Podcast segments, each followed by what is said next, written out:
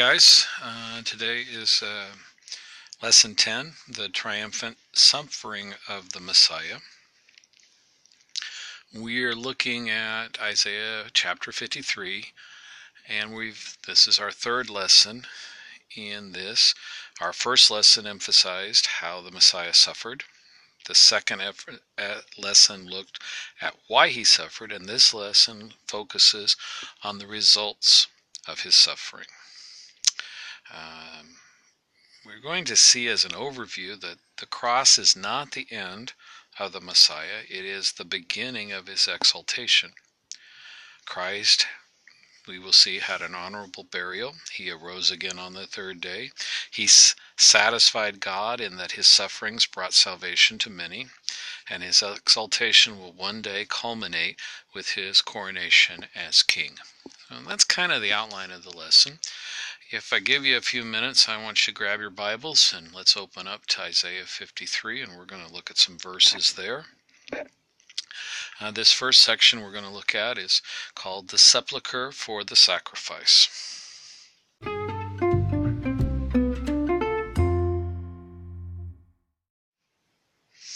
So, the sepulchre for the sacrifice. We're looking at um, Isaiah 53. And if you'll go down to verse 9, again, we talk about Christ's agony ending with his death on the cross. Remember his final words on the cross where it is finished. That's in John 19, verse 30, showing that, that Jesus knew that his suffering was over. Uh, that he had paid the price and the redemptive process was completed. Uh, it wasn't that he was you know, he couldn't do any more. It was all finished. Everything was done uh, that needed to be done. And then we ask the question, what did God plan to do with his body? Well, verse 9 uh, back in Isaiah 53 talks about that. It says his grave was assigned with wicked men. Um, one of the translations could be used one was appointed his grave with the wicked. Remember, those who had crucified him were intending to do with his body what they did with the others, the two thieves that they had crucified, was just to throw them in the trash heap. Um, when their bodies were taken down, they were just thrown away into the trash heap uh, outside of Jerusalem. Uh, however, God's divine plan told to Isaiah continues on. It says, Yet was with a rich man in his death. Now, if you remember the story as we go back into the New Testament, um, we find both in Matthew chapter 27, uh, verses 57 through 60, and John 19, 38 through 42, we find uh, an account of Joseph of Arimathea. Uh, I guess you could say, maybe a secret disciple. He was a rich man, and it says that he went to Pilate and he begged for the body of Jesus, and he took it and laid it in his own new tomb, thus fulfilling what Isaiah had prophesied that he was with a rich man in death. Um, Jesus' exaltation, his his lifting up, his his rightly recognizing, truly get, begins with his burial. He was not buried with the common criminals, he was buried as a rich man. He was given an honorable burial. And I guess if you want to look at that verse, it gives you the idea why an honorable burial was important. Because as you continue reading, it says, because. You know, if you want to ask the question, why was he buried with a rich man or with a rich man in death? Because he had done no violence. He wasn't like the other two on the cross that was crucified with him, nor was there any deceit in his mouth. He had not told any lies when they asked him. He was honest. And so that is the first result that we see of the Messiah's suffering that he was receiving an honorable burial with a rich man, as Isaiah had foretold. We're going to take just a second and we're going to go on here in just a moment.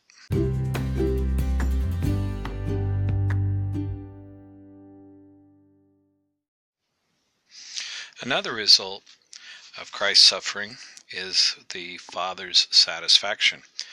The Messiah's suffering and its accomplishment please God the Father. Now it does, uh, one of the questions is why was it pleasing?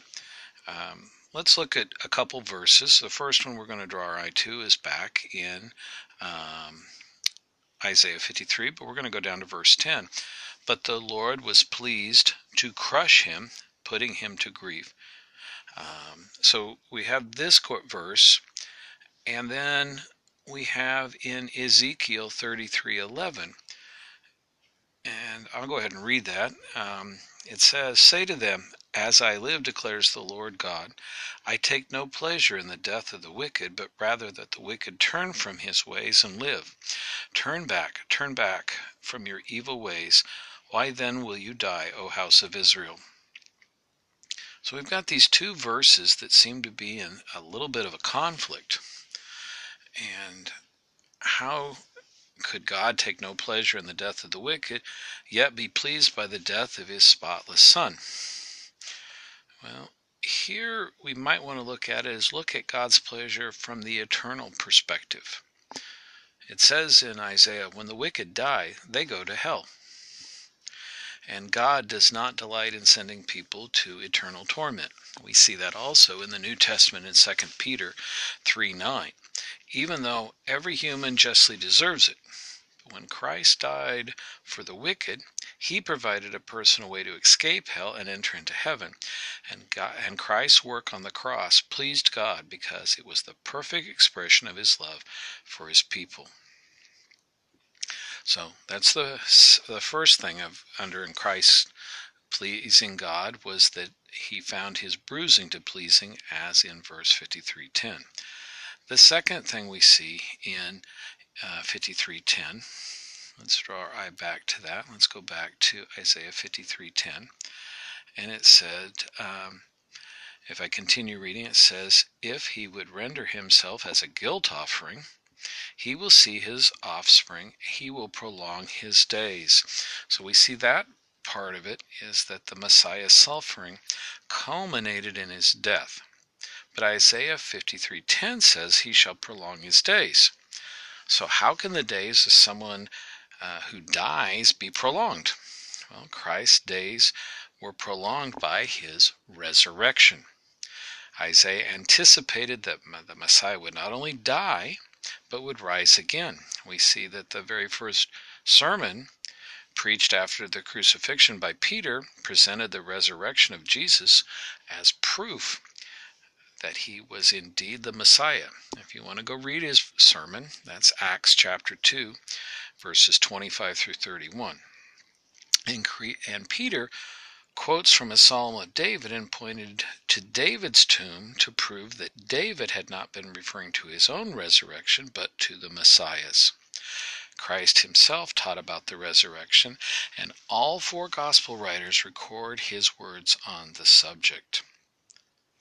So we have the second area as important as because his days are prolonged.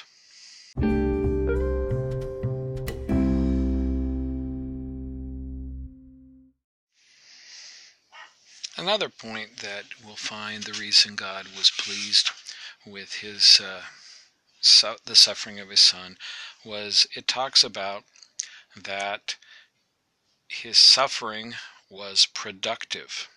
I'll ask you a question just to compare for a minute. Have you ever had a time when hard physical labor brought you some kind of joy or you celebrated in the, the efforts of your hand? Um, I can think of one time in um, a previous town that we lived in as a family. We were involved in a, a, a roofing project. Uh, a, a couple uh, lived near our house, and uh, they didn't. They needed a new roof, and our church uh, brought together the supplies, and we took off the old roof, and we we uh, hauled off the old roof, and we put down new tar paper and new shingles, and everyone worked um, as a group. And yeah, it was hard work. It was hot work. Um, and uh, but it was very rewarding to see the benefits not only of just replacing the work on the roof, but the the impact it had on the couple because they began to take more pride in their home and, and over the next couple years uh, they had in, invested effort into repainting the home and taking care of the lawn. And you know we just saw a productive uh, result of our hard work. But here if you go back to Isaiah 53 in verse 11 you I'm reading out of the New American Standard, and, and verse 11 starts out with says, as the result of the anguish of his soul. Now, most of you might have some kind of little mark there next to anguish. And if you look down, you see it could also be translated toilsome labor. Uh, if you have a King James, you'll use the word travail, uh, which represents. Uh, also refers to, at the King James time period, the pain and suffering of a woman giving birth. Um, and you will, if you want to draw from that particular word or the toilsome work, we find that through his toil, um, it says at the end of that, uh, he will justify the many uh, we are seeing that through his suffering, there is a productivity of that. That Isaiah also in verse 10 says, as we read before, it says he will see his offspring. Now we know Jesus had no children, but uh, through that, his seed, as the King James use, or his offspring, uh, will become the children of God through the new birth, uh, through the travail, through the the the toilsome labor that he went through. Um, we uh, will see that, and so we find that Isaiah pro- prophesies that Christ's labor, uh, what he endured, the anguish of his soul on the cross, uh, brings about um, the justification of many, bringing about his ability to see his offspring, the family of God brought together under the work he has completed. We also see in this verse that God um, finds pleasure um, in 53:10.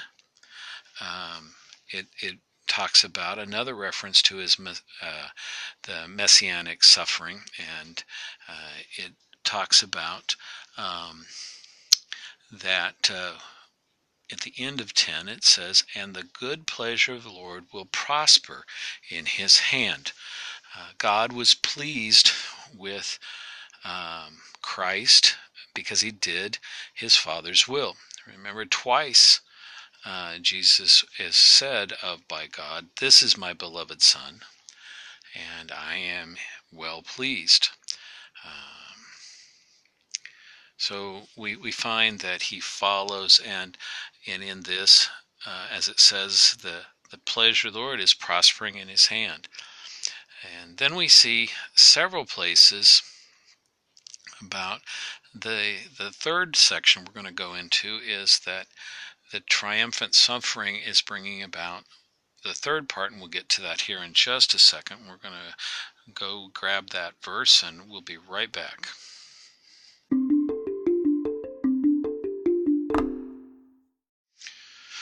So the next titled break in our lesson is talking about the salvation for the seed.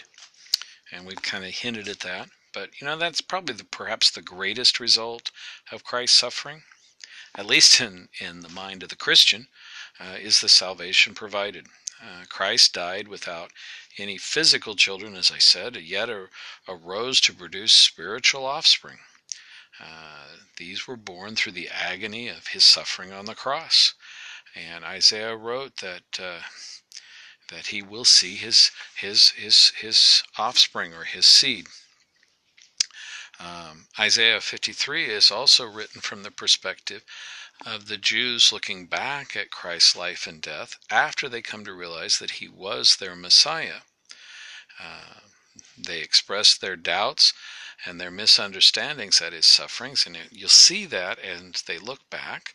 And draw your eye to Isaiah 53, the very first four verses. And I'll read those here. It says, Who has believed our message? And to whom has the arm of the Lord been revealed? For he grew up before him like a tender shoot, and out of the root of parched ground. He had no stately form or majesty, that we should look upon him, nor appearance, that we should be attracted to him. He was despised and forsaken of men a man of sorrows, acquainted with grief, like one whom men hid their face. He was despised, and we did not esteem him. Verse 4 Surely our griefs he bore, and our sorrows he carried, yet ourselves esteemed him stricken, smitten of God, and afflicted. So we see they're, they're shocked to see how wrong they were uh, at the moment of his suffering. Now, this again, Isaiah is prophesying to the Jews looking back at Christ when they realize he was the Messiah. But the Jews are not the only one who'll be surprised and amazed.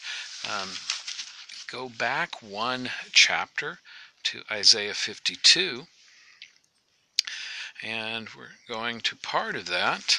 Um, and 52, um, 14 and it just says, just as many were astonished at you. Um, there are obviously others who are going to be astonished to learn that he was, in verse 13, that he will be high and lifted up and greatly exalted. Uh, people are always amazed to see Christ um, who was so exalted, so lifted up, and then 14 talk of being astonished and his appearance marred as how much suffering he uh, endured for them. Um, and then in verse 15 it says, Kings will shut their mouths on account of him, for what they had not been told them they will see, and what they had not heard they will understand we're, we're seeing that the, the kings um, gives them a totally different perspective. They see one thing, that this was a man who died on a cross, but when he is exalted and lifted up on high, they see a completely different thing. You know, someday the sovereign kings of the world are going to witness the kingdoms of the world becoming the kingdoms of, of, of, of, Jesus Christ. And he will reign forever and ever. And we see that promised for us in a future book of prophecy, Revelation 11 15. Isaiah 52 13 says, Christ. Uh, let's see here. In 52 13 it says my pro- my servant will prosper. He will be high and lifted up and greatly exalted. Um, and the amazement of the world sovereign is going to be aptly testified to this rule that when they see him lifted up, they will be mouth shut. Um, and, uh, you know, Jesus rules um, and recognize him as the wise, benevolent king. Also in 52, in 15, it says, Thus he will sprinkle many nations. Uh, under the Levitical system, the system the priests uh, of Israel used, sprinkling to cleanse themselves. Now, if you want to go back to Leviticus 4 6 and 817, you find sprinkling there also uh, was the idea of sprinkling uh, the Gentiles who put um, their trust in Jesus. Nations in this verse, um, the sprinkle many nations, can speak of individual Gentiles as it does uh, here. Uh, from the beginning, the, this magnificent passage makes evident that the Messiah will have a ministry not only limited to the Jewish people, to many nations that extends to the Gentiles as well. Now, if you go back to Isaiah 53. We're going to go forward to 53 now. We're going to grab a couple verses and we're going to see about this promise of this salvation. First, in verse 5, and it says that uh, in verse 5 uh, that he uh, was pierced for our transgressions, he was crushed for our iniquity. The chastening for our well-being fell upon him. Uh, in the King James, you, you get the idea that uh, it says, By his stripes we are healed.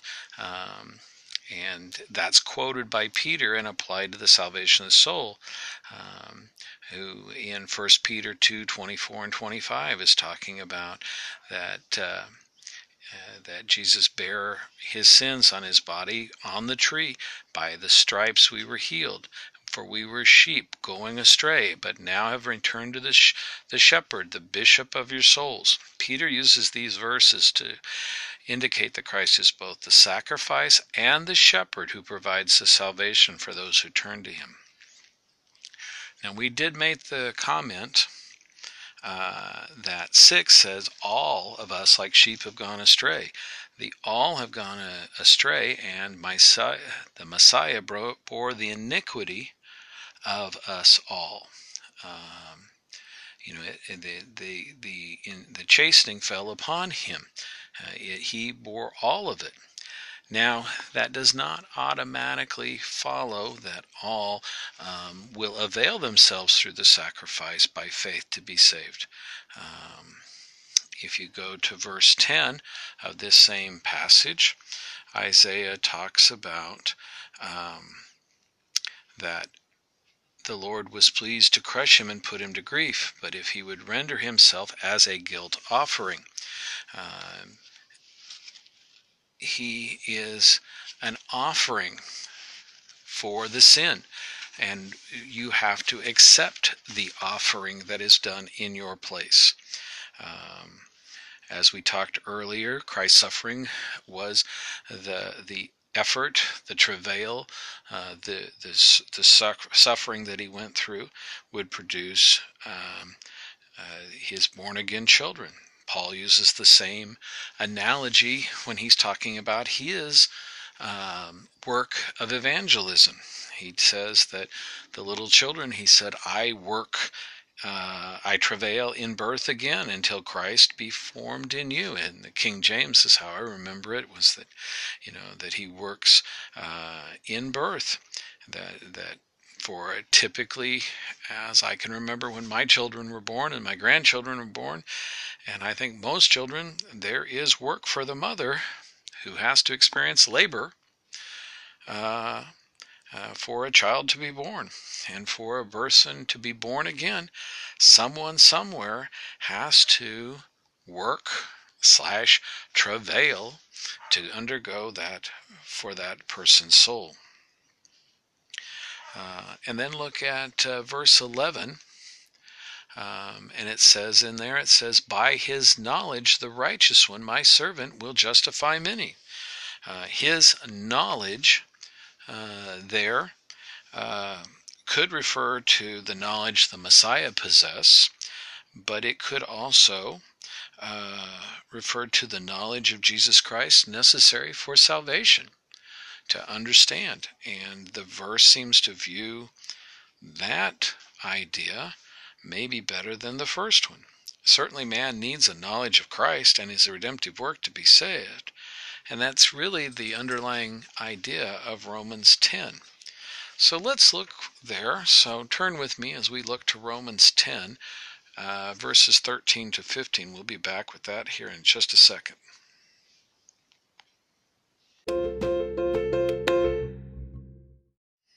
So turn with me to Romans 10 13 through 15. And as I read that, I want you to answer the question to yourself what part do believers play in spreading the gospel message? Romans 10:13 through 15. For whoever will call on the name of the Lord will be saved. How then will they call on him whom they've not believed? And how will they believe in him who they've not heard? And how will they hear without a preacher? And how will they preach unless they are sent? Just as is written, How beautiful are those who bring the good news of things. So we got a question, you know, we have the part that it is is God provides salvation for all people and believers play a role by carrying the message of the good news. You know, and as we've said in Isaiah, it's even prophesied, and we see it in the New Testament, that this good news, this salvation for all people, both Jew and Gentile, but they have to know about salvation before they can accept the offer. God has designed it that people would hear the gospel from others who have already accepted Christ. Now let's go back for just a second. I'll find that here. And let's go back to our passage in Isaiah 53. And we're going to see a section that our lesson is entitled The Supplication for the Sinners. And that's in verse 12 of chapter.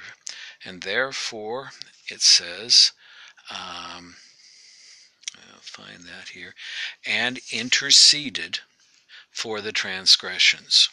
That's the very last part of that.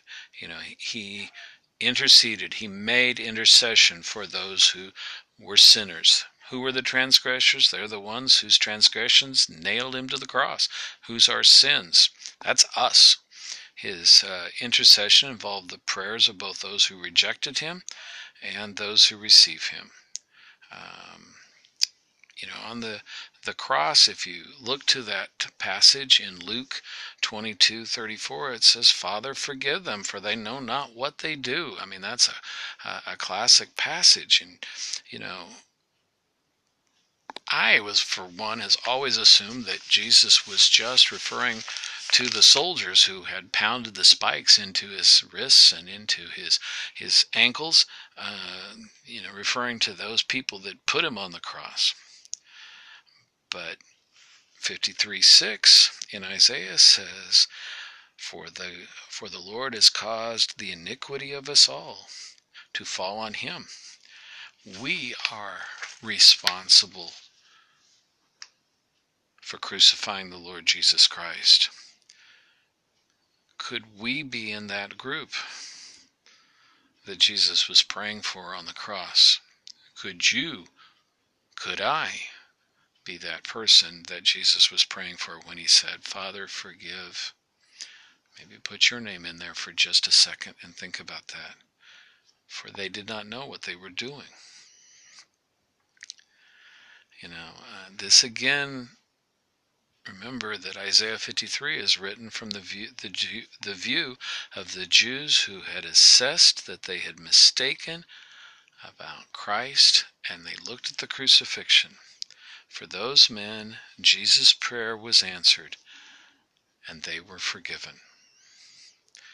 Now, another part that we will see is not only the supplication of the sinners, but the final thing we'll be looking at in Isaiah 53:12 is the supremacy of the Savior. Now, on that terrible day of crucifixion, it had to have looked to the world as a terrible defeat for Jesus. Such an end for one who had done so much good. But it wasn't the end. We know from our perspective that the resurrection morning came, he arose, and later ascended into heaven, where he sits now at the right hand of God the Father, and one day is going to return. And when he does, the scenario is going to be completely different. But Isaiah pictures the Messiah here in 53:12 as a conquering king. And look at the words. Therefore I will allot him a portion with the great, and he will divide the booty with the strong. Now, here we're talking about something the Jews of Isaiah's day would understand the idea of a conquering king who claimed the spoils of war and shared them with his soldiers, with his men. The kings of Israel had done that very thing. If you want to see that, go to Genesis 14, verses 16 through 24, also in 1 Samuel 30, 20 through 26. The Assyrian kings were doing that very thing to Israel at the time. They were dividing the spoils of war with the northern kingdom as they they they took out of everything of value. But here Isaiah is promising that believers are going to receive a portion of the inheritance in Christ's kingdom. We are heirs of God and joint heirs with Christ. We see that in Romans 8:17 and we will reign with him in the millennial kingdom. We see that in Revelation 2:26, 27, 3:21 and 20 uh, verses 4 and 6. But here it says that he is going to uh, divide the booty with the strong. and he is going to be. Um, why? Because he poured out himself to death. Um, now, you go back that one chapter 5213 we talked about how he is going to be high and lifted up let's go 5213 and it says behold my servant will prosper and he will be high and lifted up and greatly exalted and isaiah if you remember back in 6 1, when we opened up the beginning of this, we talked about he had seen the Lord high and lifted up. Those two words are ex, uh, translated here, high and lifted up. We see them translated into the King James as exalted and extolled in this regal position in Philippians 2 9 and 11. John envisions him uh, as King of King and Lord of Lords in Revelation uh, 19:6, who has received the kingdoms of the world in 11:15. This is the beginning of his glorious reign. A crown is going to follow the cross. Imagine to the chagrin of Christ's enemies, of those who rejected him and belittled his followers, that someday they are going to acknowledge him as Lord. Remember, the Bible says that every knee will bow and every tongue confess that Jesus is the Lord.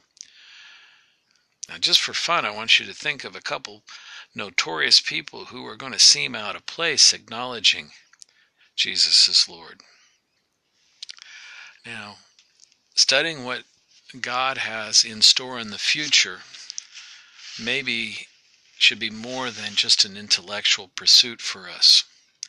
Maybe it should motivate us into a more godly living or instill in us a, a burning desire to warn the unsaved of their fate.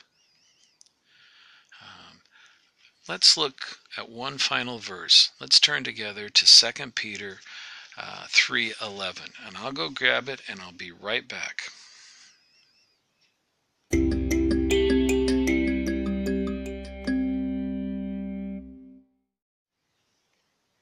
Now I've got it.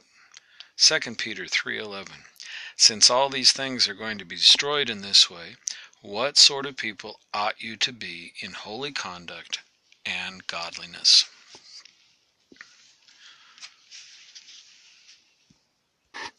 I don't know. Maybe we need to think about it. But here's a question to also add to that.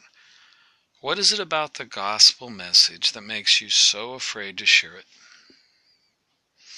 take a minute or two and really ask God to reveal to you down deep inside what it is that makes you afraid to share it.